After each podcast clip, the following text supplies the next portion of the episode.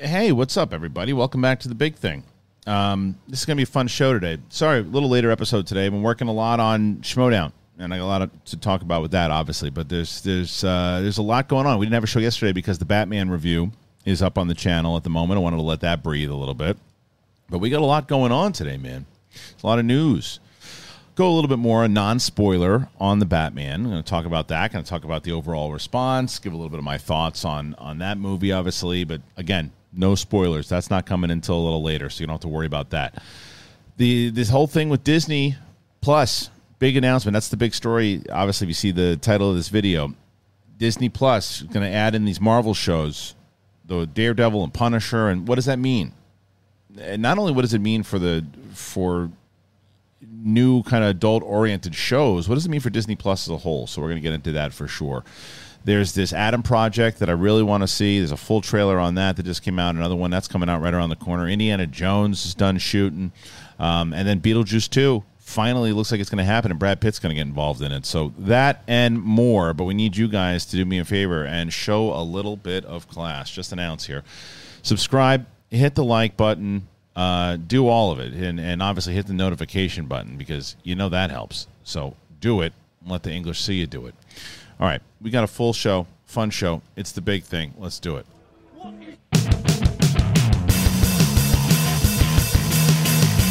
What's up, everybody? Welcome back. It's The Big Thing. I've been busy, a good busy. We just launched Season 9 of the Shmoedown. We called it a reboot. And boy, is it a reboot. From the studio and everything about it. I'm just going to show you guys a couple things here so you can see it. I mean, that's just me introducing our new show. This is the Wild Bears at the desk. You got Andrew, and these are all shittier quality because I've just screen grabbed them, but you get the gist of it. And then our new show is Friday Night Titans. There's a lot. We're excited about it. Head on over to the channel, the Movie Trivia Shmoedown channel, if you've never seen it before, ever. The way that I'm telling people about it, if you love trivia, well, good. Then Tuesdays and Thursdays, just movie trivia. That's what airs on that channel. Just trivia. But if you like wrestling and you think basically Monday Night Raw meets movie trivia instead of wrestling, well, we got Friday Night Titans, and that's going to be on Friday, this Friday, 4 p.m. PST. So go ahead and subscribe over there. But that's not why you're here today. I know. We got a lot going on, and we're going to start with the Batman. As I mentioned earlier in the intro, absolutely no spoilers. I promise. No spoilers. I'm not going to spoil the Batman. If you saw my review, I like this movie very much. I think it's a little long in the tooth, but it doesn't mean that I'm not going to watch it again because I think it comes out on HBO Max in like 45 days after it releases. So I'll be watching it again. There's no doubt. There's a lot of stuff about this movie that I absolutely love. Michael Giacchino's score being one of them. Performances, direction, a lot of that. Like Colin Farrell, Paul Dano. It's a lot of great stuff going on. The ending and the and the length of it. People were asking me, like, well, there are other movies that are 3 hours long. You mind that? I have no problem with long movies. The problem is if I when I'm watching it feel like it doesn't be that long. You might have a very different experience. You might think that every single shot, no matter how long it's held on, was effective for you, and that's great if that's the case. For me, it felt like it could have been around 2:15, but who cares? Because the first reviews are out.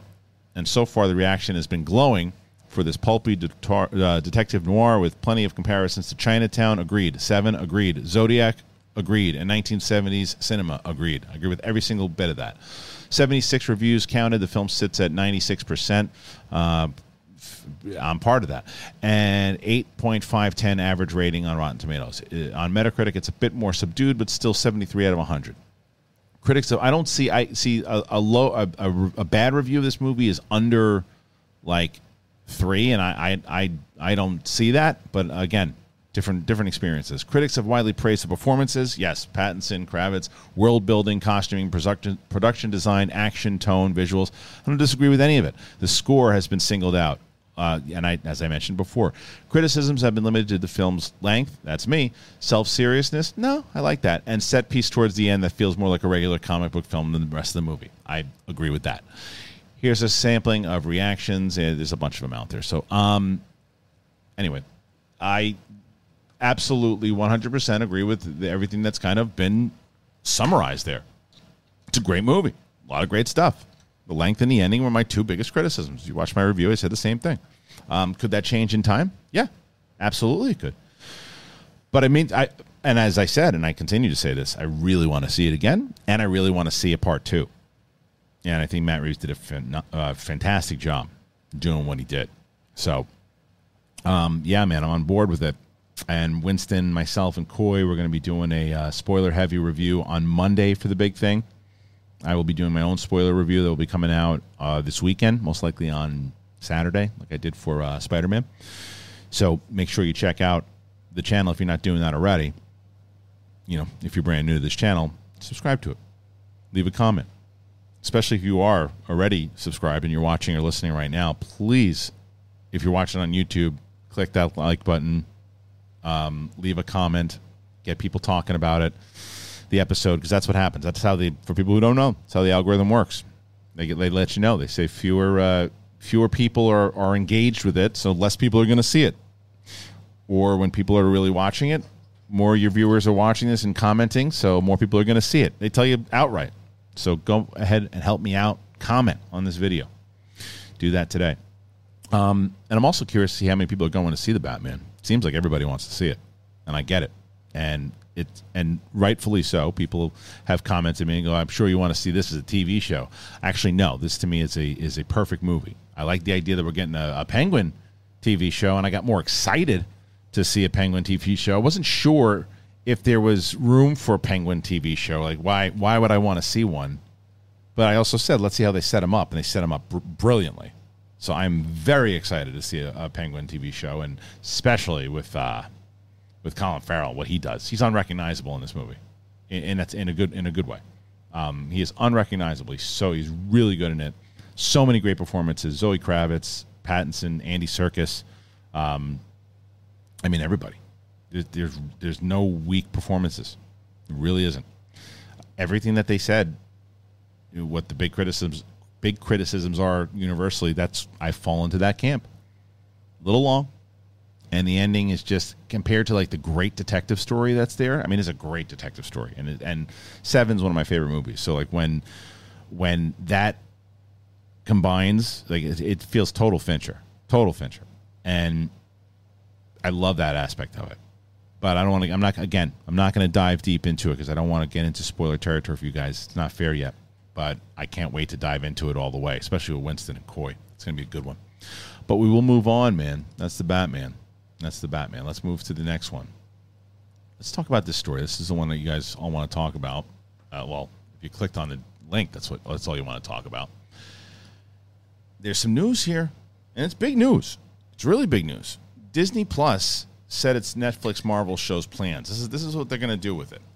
Following multiple other territories, and this is from Dark Horizons, by the way, indicating as such, Disney Plus has now made it official that all 6 of Marvel's original Netflix series that they had put out, whether that's Daredevil, Jessica Jones, Luke Cage, Iron Fist, The Punisher, The Defenders, they're all going to move to Disney Plus in the U.S. starting on March 16th.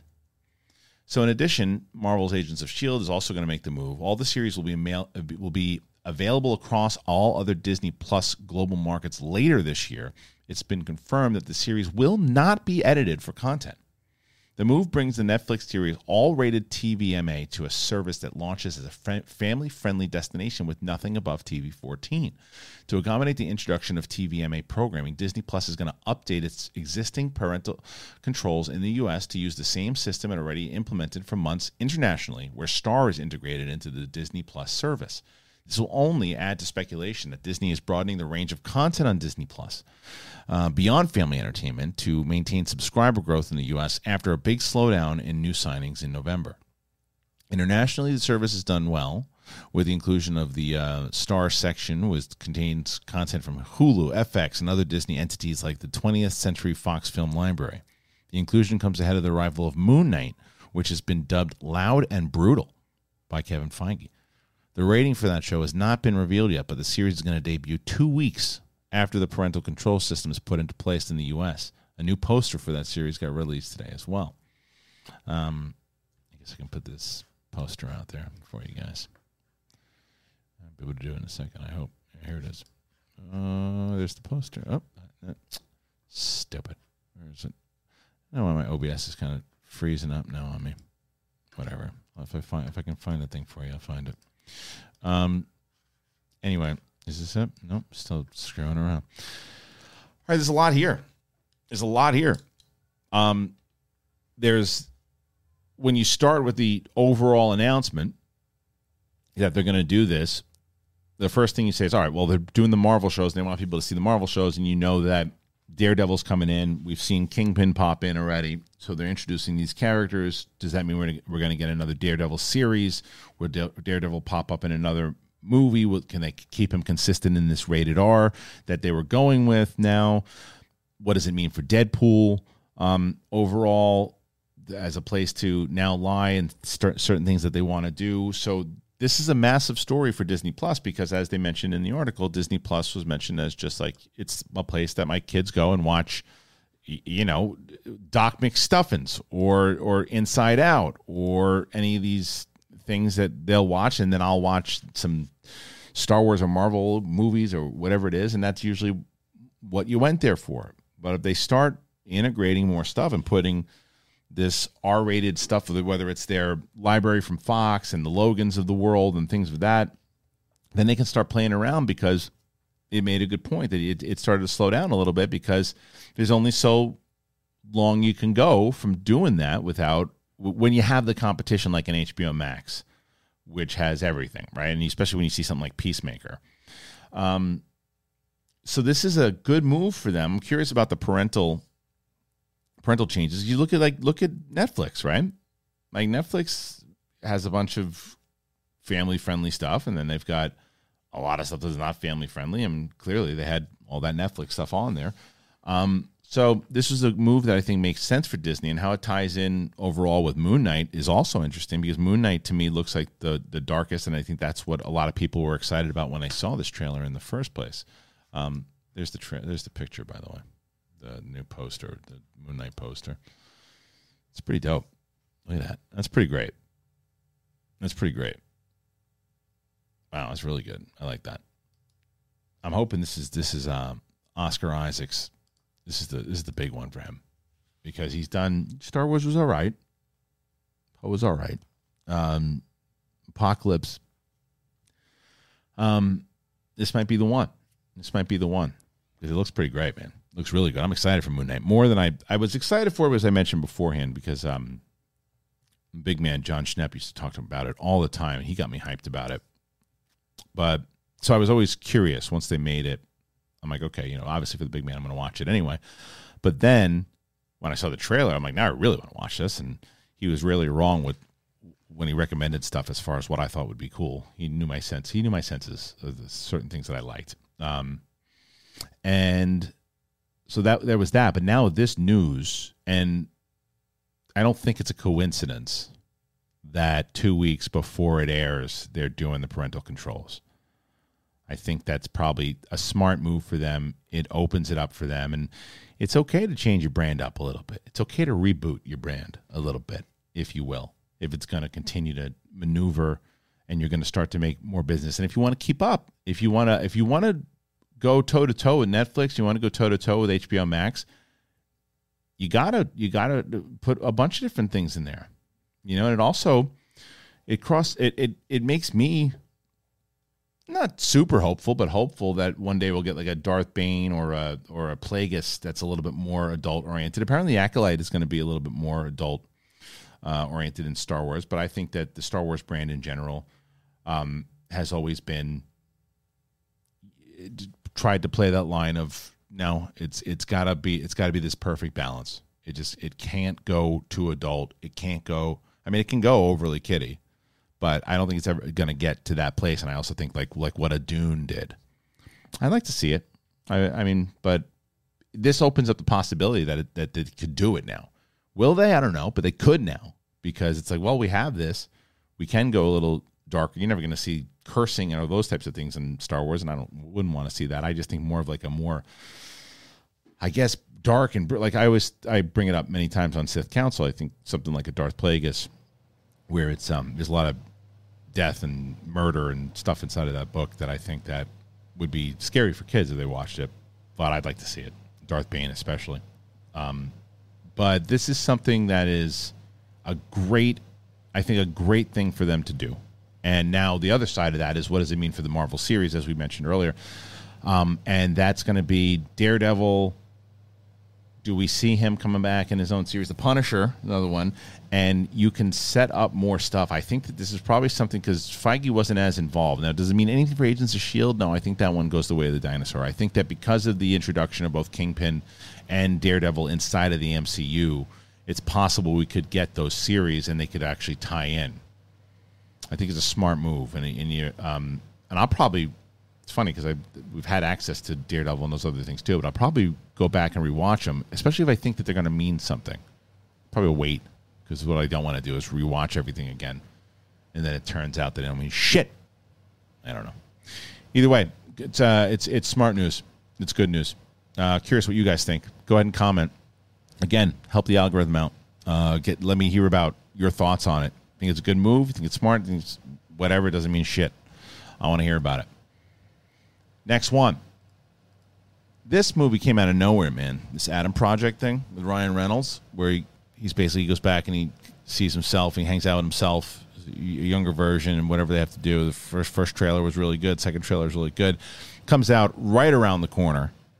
I like when they do this. I kind of when it, that's I think the beauty of streaming, right? As opposed to theatrical. With theatrical, I think a lot of times. With theatrical, you got to build it out within a year or so. Get people, you put that first teaser out, and then you start to build up, sell those tickets, get the pre-sale out, go. With streaming, it's like there's so much going on that if you release the trailer a month beforehand for your series, and then another one like a couple of weeks beforehand, then you get right into it. There's the drop. People are already excited about it. Oh, yeah, what's that on? Oh, that's on this? That's on Netflix? I'll go watch.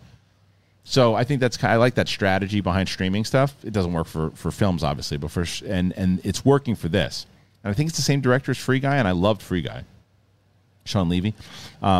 So I'm pumped for this one. I like what Ryan Reynolds is doing with certain things. I didn't love Red Notice. I know a lot of people had fun with it. Kind of equated it to an old school kind of 90s action movie. It was a little too.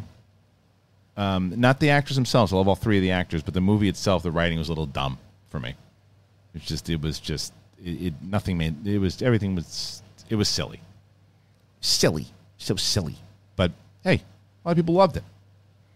I didn't. But I like what Ryan Reynolds is doing here. I like this movie. I'm excited for it. I think it's going to be kind of heartwarming. From what I'm hearing, I'm going to hear some good buzz on it. So that comes out in a couple weeks. A lot of shit coming out in a couple of weeks. Ozark's coming out, the rest of it. You got Moon Knight coming out at the end of March. Batman's going to dominate the conversation for the next week or so. You know, like I said, we'll be doing our spoiler discussion of it.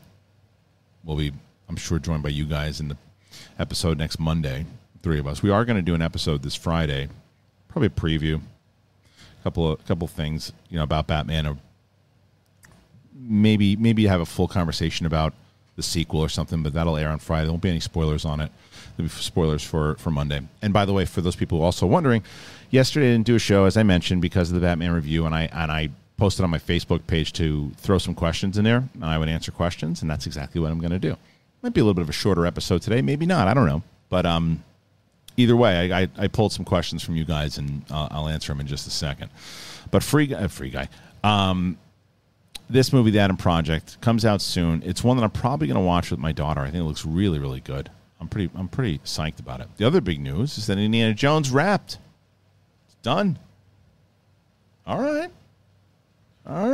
So talking about this thing forever, man. I've been talking about this forever. Indiana Jones, the last one. So he got hurt at one point, so they had to like fix. I mean, I feel like every time he does one of these movies now, he's going to get hurt. He's like 80 years old, whatever he is. But filming has wrapped on the fifth Indiana Jones. Filming, according to Frank Marshall, talk of another film began after the release of Indiana Jones in 2008, but development stalled for years. Filming finally began in June through the UK, and it stopped and started both to the pandemic and a shoulder injury that happened to Harrison Ford. Phoebe Waller-Bridge, Mads Mikkelsen, Antonio Banderas, Boyd Holbrook, Shaunette Renee Wilson, Toby Jones also star in the film, which is directed by James Mangold and is currently targeting a 2023 release. They had moved it at one point. What is that? Oh, I just saw something on... Oh, I got scared for a second. So you remember Fred, the YouTuber? Nothing against poor Fred. I mean, look, he made his mark, but there's some... I saw a picture of him. Like, he's coming back, and it said the most awful movies in history, according to Rotten Tomatoes. Hey, but the fucker still made a movie. All right, Indiana Jones. I've said this before. Some people agree with me. Some people don't. I have to be 100% honest. Look, I loved West Side Story. Loved it. Loved West Side Story. One of my favorite movies of last year. Steven Spielberg, still got it. Still got it. I'm more excited that James Mangold is doing this than I am Spielberg. I gotta tell you. When it comes to that type of movie right now, I just think Mangold's more locked in on that type of movie than Spielberg is. I think the passion projects and things like A West Side Story or other movies, I don't give a shit how it did in the box office. It's a beautiful movie, West Side Story. Gorgeous from the way it's shot, everything about it. He took something that it was his version of a musical that he loved as a kid. It wasn't based off the movie. It was based off the musical, and he did it, and he crushed it. Loved it. But when it came to Indiana Jones, and you can blame George Lucas all day long, on Indiana Jones 4, Spielberg directed it. You can blame him all day long. He gave in to what his buddy wanted, and he made that. I don't like that movie. Tried watching it again recently. I couldn't get through it. Mangold is making some great shit lately, whether it's Ford versus Ferrari, Logan, so much that he's done. I am... pumped. And I've seen a lot of doubters out there because the last one was so bad that, and remember, a lot of people felt the same way kind of going into the Wolverine, the first Wolverine that he did, because of how bad Origins was, and then turned it around. And remember how shitty X-Men was before Vaughn took it over. So, and it's not, I don't think it's in the same spot because it's basically to me, Indiana Jones 4 is the Rocky 5 of the franchise. Yet, I mean, Raiders of the Lost Ark, another one of my favorites of all time. Last Crusade, also really good. I understand when people give shit to Temple of Doom. I love Temple of Doom, and it's definitely, a lot of it has to be because remembering it as a kid. I watched it recently with my wife who hadn't seen it, didn't really remember it, watched it for the first time and said, this is really cheesy and dated. And to her, I got it. I understood it. I could see that. I could see that. But I loved it, and I still love it. And I love it way more than... the fourth one. The fourth one to me is just, it was just bad, real bad. And what it was also, I didn't feel Indiana. That's as much as I say that Mangold could be the guy that turns this thing around. Another reason I do think that is I think that he pulls things out of actors. He's a really good director in that sort where he pulls things out of actors. I don't care how experienced they are, whether it's from a Matt Damon and Hugh Jackman or whatever. I mean, Hugh Jackman was so locked into Logan already. We know that, but he had a very special relationship with Mangold. Mangold got some gold out of him. Look what he got out of Patrick Stewart. Patrick Stewart, we'd seen him play Professor Xavier how many times? And you can't argue that's one of the best versions, the broken down Professor X and Mangold got that out of a phenomenal actor, obviously, but you got to also give credit to that director, and I think he's going to do it with Harrison Ford because I've always said one of my biggest critiques of the fourth one is that it doesn't seem like Indiana Jones in that movie. It seems like Harrison Ford just in that movie, and I didn't feel that way with him in Force Awakens. I felt like Han Solo was back, and I was worried about that. The question is, can Indiana Jones the character come back, or is Ford's so far removed from it that he's just Harrison Ford with the fedora on. Let's just make the movie. I don't think he is as lackadaisical as like a Bruce Willis. I don't think you're ever going to get Bruce Willis back. I think Harrison Ford already proved that you can get him back if you get him excited. And I feel like Mangold's going to get him excited. So I'm pumped about it. All right. Let's move on. last one we got here, which is a story I wanted to cover because I remember back in the Schmoes No days when we were running a website, and we got this break that they were going to do a Beetlejuice 2. And they've been talking about this forever, man. But now Brad Pitt's production company, Plan B, has hopped on board the long-in-development Beetlejuice sequel for Warner Brothers, according to The Ankler. Sequel to the 1988, good Lord, supernatural comedy is still early in the works with a script yet to be written, but the signing of Pitt finally gives this some momentum. Agreed. Michael Keaton, Alec Baldwin, that's interesting, Gina Davis, Catherine O'Hara, and Winona Ryder co-starred. Oh, okay, co-starred in the original. Okay, they didn't say who's in it yet. I doubt Alec Baldwin's coming back.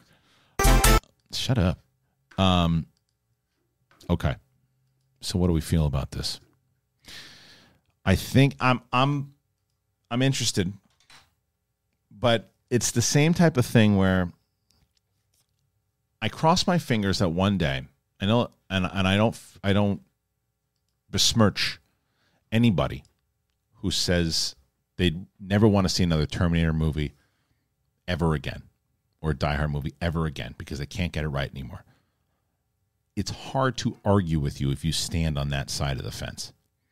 However, I still want to die on the hill of Terminator, that if they went back to Terminator, the next one, I don't even know how many they've done so far, right? But if they took it back to like a very low budget, the way that the first one looked, you know, obviously the special effects here with Stan Winston back then was great. But I mean, like if you took it back to that and shot things practical, brought it down, make it a small story. That's how I'd want to see Terminator. That's what Terminator, I think, because T2 was such a hit and it was such a bigger movie and it combined both a great story and big special effects that every movie after that, because it was such a commercial success, that they just went bigger and bigger and bigger and bigger. And the reason I bring all that up is that's what I don't want to happen in a movie like Beetlejuice. Like Beetlejuice, because they're going to put like $150 million into it, and now it's this massive big thing with all these ridiculous Alice in Wonderland type special effects when you don't need it. Make it on the same scale as the 88 version. You know, just focus on that kind of stuff and the costumes and the music, and that's what made that movie so fun. But when you get more money, you want to throw more shit into it, and the bigger question is, with Brad Pitt, does this mean that you got more of a shot of actually getting it made? Yes. Yes, you do. It means that he wants to get it made. Probably a big fan of Beetlejuice. So that's exciting. And it plays into this whole thing that we've been talking about on this show over the last couple of months, and that's this nostalgia thing. A lot of you have heard a lot of your voices, and a lot of your voices say that nostalgia is too much. It sucks. Like, look at some of you don't like Ghostbusters Afterlife. I really like that movie a lot, and I'm always very curious for the what I'm noticing. The people who didn't like that movie weren't parents. Parents seem to love that movie more so than non-parents. I'm not saying that all parents loved it, but it just seemed for the majority of people that really liked it, that left comments, seemed to be parents. But it doesn't change. There's a lot of nostalgia stuff that is working, and Spider-Man: No Way Home is an example of that. There's a lot of stuff that's working as far as the Cobra Kai is an example of that. There's other times that they just do it to do it. So is Beetlejuice going to be one of those things that just does it to does it, does it to does it, does it to do it, or is it going to be just empty calories? I don't know, but it's more likely now, I think. More likely. I don't know what HBO's The Baby series gets a trailer. I don't know what that is. It sounds scary. Probably isn't, but I don't know. Euphoria did really well. And that's about it. That's all I got for you as far as news go. Is that true? Yeah, that's all I got. Nice fucking model. Let's get to some questions. It's going to be a shorter show today. It'll be a shorter show, but we're still going to do all the questions. Apple Podcasts, by the way, Spotify, all of that, where podcasts are found. Let's start with this one. It's on Facebook, by the way. It's where I asked for all these questions. All right, we're starting with John Crum. Ha, Crum laughs at you. Good day, Christian Harloff. Where are you at for hype on Stranger Things 4? To me, I think, I don't know if you can hear this going on in the backyard. My kids are having some kind of battle back there. It is chaos personified at the Harloff household. I don't know what's happening out there. Oh, man. All right. Where's your hype for Stranger Things 4? I think splitting the seasons into two parts is a great idea. Behind Obi-Wan, it's my most anticipated show of the year. Also, do you think the time has passed since the pandemic began has changed the story at all? Kids have grown up considerably. Also, the leaf blower guy is my favorite bit since the cartoon cat. I'm glad you like it. Comedic gold. Keep up the good work, brother. Thank you, John. Ha! Crumb last at you. So, a lot of stuff there. Stranger Things. I love the show. Excited for the show. Want to see. I do like what they're doing here, and I really, Ozark gets me excited for how they're going to distribute it. What I'm always worried about when they split seasons up is that you get the first 6 or 7 episodes, and then, 7 months, 8 months, a year later, you get the other 7. Well, if Ozark is any indication, it's like 3 months later or some shit, and then you get the other 7. So maybe they do that with Stranger Things. Maybe they don't. It is the final season. I think as far as your other, it's a great question, how much changed because what they wanted to do, what they wanted to shoot. I'm sure they changed some things up. I'm sure time-wise they probably changed some things up of where they wanted to go and what the Duffy brothers wanted to do with them. So I'm sure that is going to change. Absolutely. I think you kind of have to. You got to navigate because, look at a lot of the shows that shot during the pandemic. They had to maneuver stuff, and I'm sure there's probably new ideas that come in because you have all that time. And just think about, in general, like people have said, oh, man, as we were – and this is without pandemic. Like, oh, man, if I just had a little bit more time, I probably would have changed that or wrote that or did that because you're constantly thinking about it. And I think that's exactly what happened for sure. These kids are going nuts out there. You hear this? They're going nuts.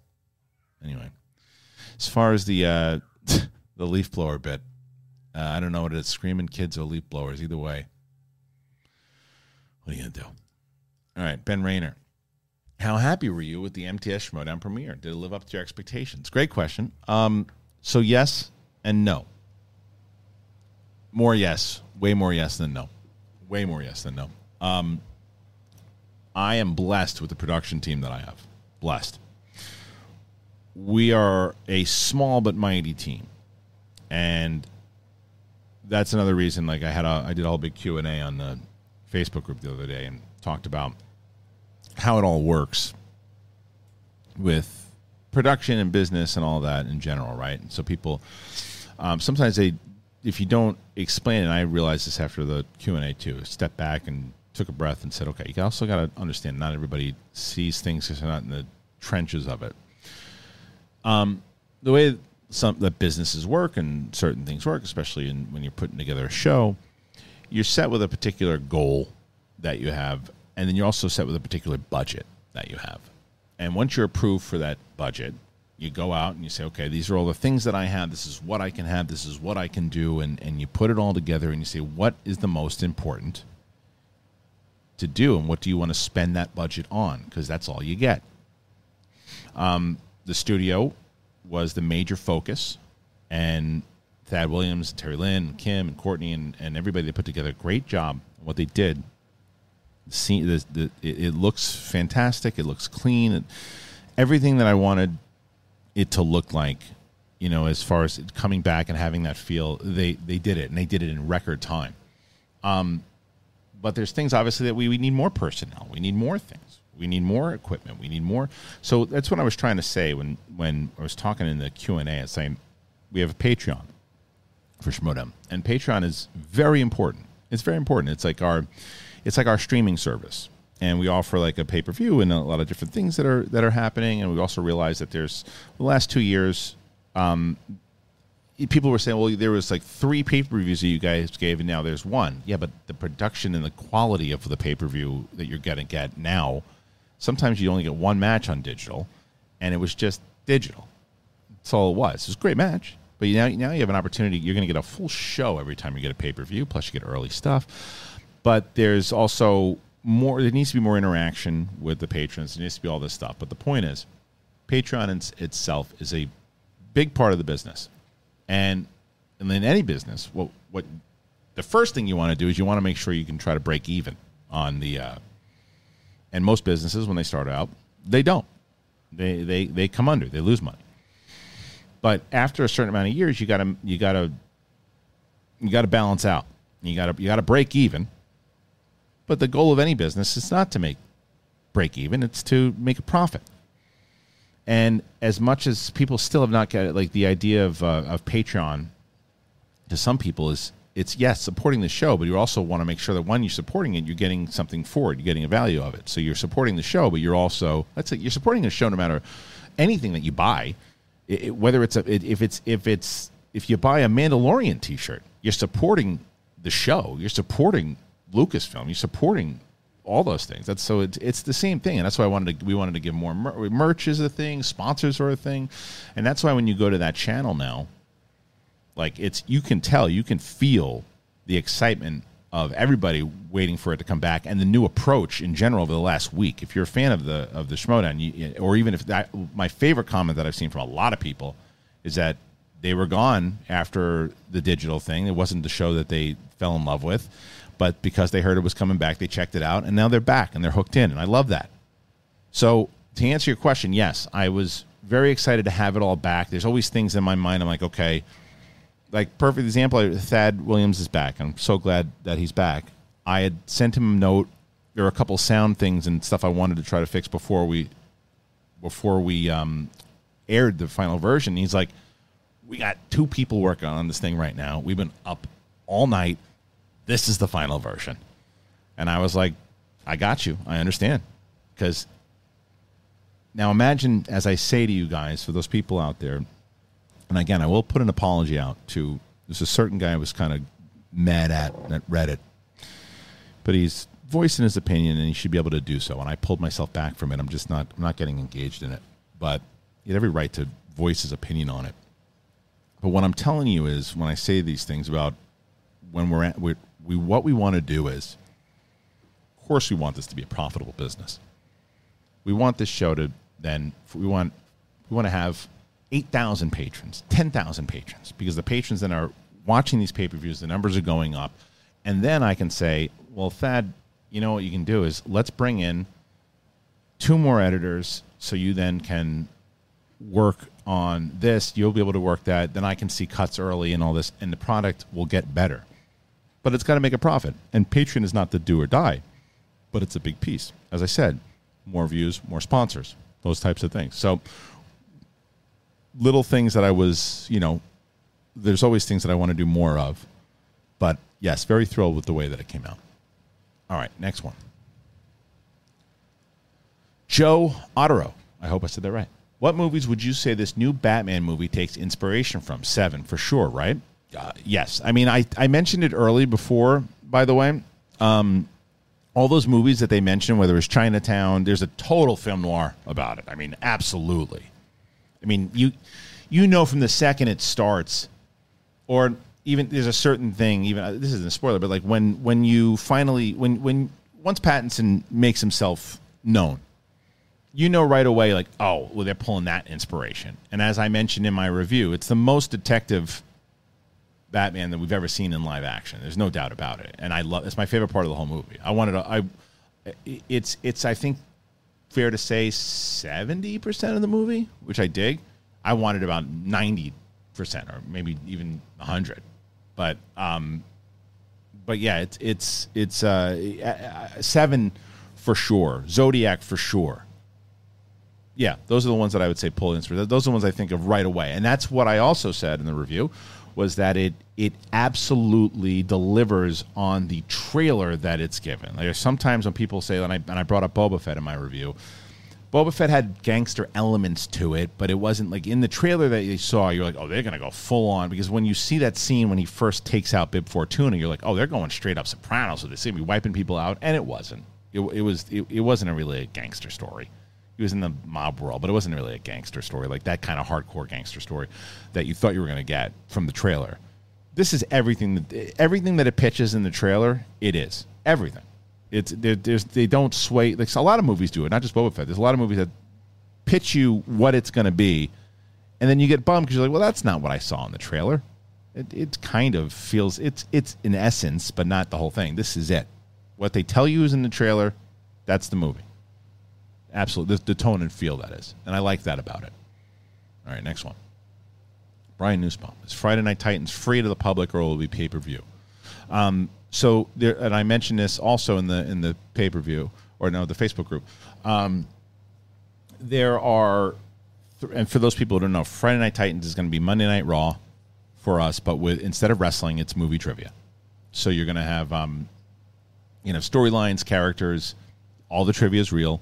None of the trivia is scripted. It's all, whoever wins. The best of the best compete. So Friday Night Titans will have everything, and it'll be Friday at 4 p.m. There'll be three of those that, well, April there'll be four of them, all public to the channel, with Free For All being our pay-per-view. Like this month, there'll be three episodes of Titans that will be to the public, and then Marisol McKee will be defending the championship against a TBD competitor at the end of the month in a pay-per-view, and then it'll air same way that it is what we're doing right now with Kevin Smets and Chandru, how the pieces kind of air the next week. That will happen from the Marisol pay-per-view as well. So, and that was something that people, and I heard the gripe, and I actually, it's humbling that people were like, well, we're getting less content now. You're getting better content, though. You're getting quantity. You're getting quality over quantity. And it's humbling in the fact that people really like the matches so much, and they like that, and they want to see it. But it's like, we wanted to put out a really quality show for you guys so you're entertained the whole way through, and then you can follow it too. So there's enough stuff that it's not just overwhelming. Because even those people who said, oh, I wanted all the matches, maybe some of you watched all the matches, but not everybody watched all the matches. It's too many matches, guys. It was way too many. Too many matches, too many people. It was just too much. And that's why we're kind of doing it the way we're doing it now. All right. Jared Guffey. Christian, I love the videos of the Batman films leading to this. Will y'all change your ranks after the review for the film? I certainly will. But Jared, I think I want to see it again, because like I said, with my two gripes being the length and the ending, and the ending doesn't stink. It's just compared to the rest of the movie, I think they said it very well in that article. It feels where the rest of the movie doesn't feel like a standard comic book movie, the ending did. So that going into it a second time, I wonder if I'll like it more, or I probably will like it more than I think less. So my ranking would probably change of it. So I want to see it again before I rank it again. But it's a good question. And as far as and then thank you for watching the other stuff. The lead up for those people who didn't know, we are doing. I love this. Did I ever show you guys this? I don't know if I showed you this. I've had this for a while. I love this thing. Yeah, I love this thing. People are asking me, do I like the Batman better than Nolan movies? I don't know. I mean, the answer is no, but I don't know yet if where I compare it as far as like to The Dark Knight Rises yet. I have to see it again. And it could very well change after there's a second The Batman or whatever. But anyway. All right, let's go to the next one. I don't know how many more left. Oh, there's only two left. Then we're going to call it a day. Lucas Hill, who's your dream Star Wars director? What story would the show, movie be, or telling? Well, that's two different questions, honestly, to be honest with you. Because there's a lot. There's a lot, actually. I absolutely want to see.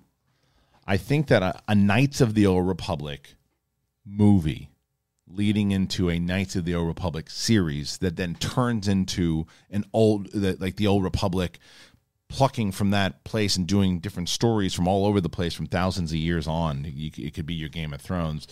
As far as director goes, and Darth Bane is someone I mentioned also that is something I want to see, and you can continue that. I always thought that the Old Republic, because of the way that it's stretched out, you could do it almost like what HBO was going to do with Rome, that series Rome that only went two series. Rome, the history obviously is so vast, and there's so much that the first season they took time, they nurtured it. It was like this thing. The second one, they knew they were ending it, and they put everything, just all this history, like within one season. You're like, whoa, that's a lot of time that just passed.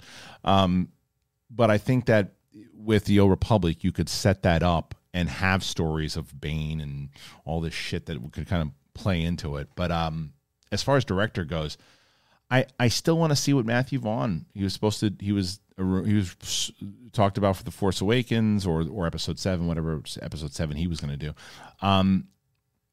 And I still would like to see what he would do. First Class is one of my favorite X-Men movies.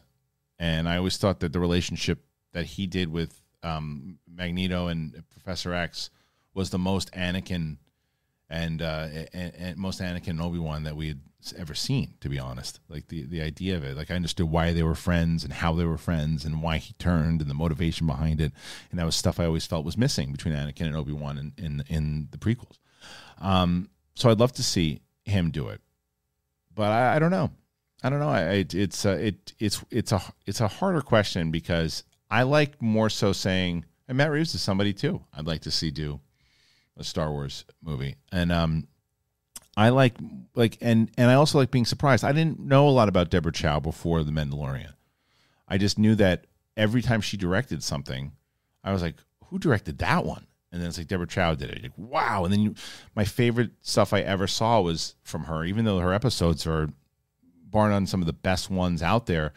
It's her face when she's listening to Filoni and talking about Star Wars and the excitement in her face, and like she's in school, like listening and like putting all this stuff together. And like, you got to really, really impress somebody and understand it and get it for them to say, oh yeah, not only we're going to give you an episode in Obi-Wan, one of our biggest series that we're ever going to do, we're going to give you the whole thing. Just do the whole thing. Like, that's the type of stuff that gets me excited, because that's one person's vision that's doing an entire series, and it'll stay consistent all the way through. She gets it. She understands it. So it's harder for me to say, like, directors that I know right away, because there might be, like, Bryce Dallas Howard is another one. Where the hell did she come from? I mean, I know, obviously, acting, you knew who she was, but I didn't know how she was going to be as a director. Sure, she's got her dad's blood, but that doesn't necessarily mean that she was going to be a great director. She is a great director. So I don't know. It just depends on It just depends on what the product is, or what the story is at the time, and who they give it to. So that's it. Was that the last one? No, that's Beetlejuice. Oh, this is the last one. Sean Phillip, another Batman question. Did the Batman live up to the hype? I think it did. The music is fantastic. Giacchino's music is so good in it. Like, I saw it with Winston, and 15, 20 minutes into it, I leaned over to him, and I was like, I am loving this movie. And like I said, the detective stuff and the tone of it and the music, it to me, I think that Winston felt it was a little more of a slow burn in the first. I loved the first two acts for me. Like, that's when I was really locked in. It was by the time, there was just certain scenes, like I said, that was just like, Let's go. I wonder how I'm going to feel about it when I see it again. But I thought everybody was really good. I don't really have a lot of criticism. So, yeah, I thought it absolutely lived up to the hype. You guys live up to the hype every single damn time. And make sure that if you didn't do already, subscribe. Show a little class while you subscribe. Hit that notification button. Do all of it, everybody. Do all of it. And then look at this, too, by the way. Wild Berries. Get their shirts back up. Wild Berries are back. And go buy their shirt up at Skybound. We got more stuff. We got more shirts coming out from. I'm pumped about it. We got some Show Some Class shirts coming out. We got a lot. Here's look at this one. Yeah. I wish I knew the shirt. I wish I knew. Yeah. Well, guess what? I wish I knew. I'm about to tell you. I wish I knew. Well, you can get the shirts at Skybound Store. That'll be up too. If it's not out now, it'll be up soon. I'll put the link in the description if it's not there already. I want to thank you guys so much, each and every single time. You're the best. There it is. Show Some Class. I love this design. Brian Ward did these, by the way. And we got Show Some Class. There it is. Not Show Some Ass. Show Some Class. That's coming out, and that's what it looks like. A lot of great stuff coming out, and I appreciate you all. So, anyway, that's the show. That's the big thing. Subscribe. Do the whole thing. Do the dance. We'll talk to you guys soon. I think that's it, everybody. I think I'm done. Not Titans. That's not it. That's not the show. That's it. Peace.